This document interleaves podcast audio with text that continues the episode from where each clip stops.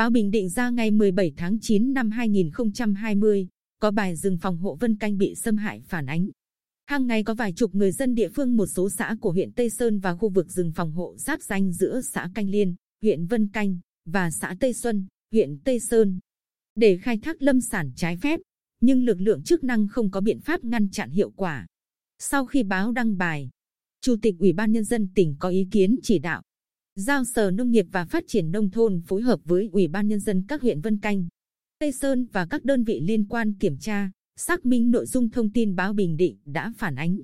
Khẩn trương làm rõ trách nhiệm và xử lý đối với các tập thể, cá nhân có liên quan, nếu có, trả lời cho báo Bình Định, báo cáo kết quả cho Thường trực tỉnh ủy.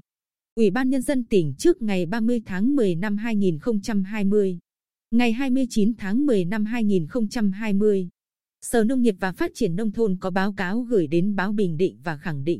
Sau khi báo đăng, Sở đã thành lập đoàn công tác đến vị trí tập kết gỗ mà báo phản ánh nhưng không phát hiện rừng bị xâm hại, đồng thời không phát hiện dấu vết lâm tạc vận chuyển, tập kết, cất dấu gỗ hoặc vi phạm trong lĩnh vực quản lý, bảo vệ rừng.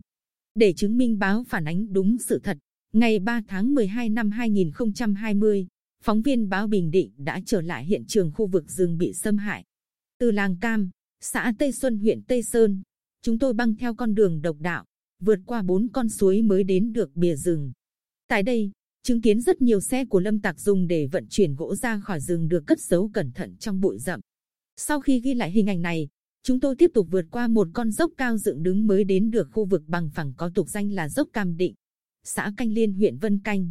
Từ đây, đi bộ khoảng 5, 6 km mới đến khu vực mà người dân địa phương gọi là khẩu cây cam cũng thuộc xã Canh Liên, lần theo đường mòn ở giữa là sông. Hai bên là rừng khoảng một tiếng đồng hồ là đến khoảnh rừng, tiểu khu 327 và 324, mà lâm tặc chặt phá. Tại hiện trường, nhiều cây gỗ có kích thước lớn bị đốn hạ chỉ còn trơ gốc, trong đó có nhiều cây đường kính từ 30 đến 50 cm, thậm chí có nhiều cây đường kính gần 1 mét và dấu cưa còn rất mới. Chúng tôi đã ghi lại toàn bộ hình ảnh phá rừng tại đây trước khi quay trở ra. Theo tìm hiểu của chúng tôi, gỗ được khai thác trái phép tại các tiểu khu 327 và 324 đều được lâm tạc vận chuyển theo đường bộ và đường sông về hướng Tây Sơn. Hướng đường bộ là lâm tạc dùng xe máy độ chế vận chuyển qua làng Cam, xã Tây Xuân, và hướng đường sông bằng phương thức kết bè, thả về hướng hầm hô, xã Tây Phú. Để qua mặt chốt kiểm lâm địa bàn huyện Tây Sơn, Lâm Tặc mở một con đường cách chốt tại làng Cam khoảng 150 mét về hướng Nam, băng qua con suối nhỏ để tránh sự kiểm soát, truy bắt. Đồng thời, để vận chuyển gỗ chót lọt, nhóm Lâm Tặc thường cho người thám thính xem lực lượng chức năng có tuần tra, kiểm soát hay không và thông báo qua điện thoại di động. Sau đó mới di chuyển lần lượt theo nhóm từ 3 đến 5 người bằng xe máy độ chế. Để có thêm chứng cứ việc phá rừng phòng hộ và vận chuyển gỗ qua địa bàn huyện Tây Sơn, chúng tôi gặp thêm một số người dân ở làng Cam xã Tây Xuân.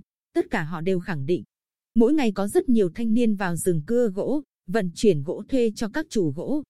Người dân cũng thường xuyên chứng kiến, vào ban đêm, nhất là tầm 4 đến 5 giờ sáng, lâm tặc chở gỗ phóng rất nhanh qua làng, bất chấp nguy hiểm cho người đi đường nên ai cũng bức xúc. Rõ ràng, rừng phòng hộ Vân Canh vẫn tiếp tục bị xâm hại.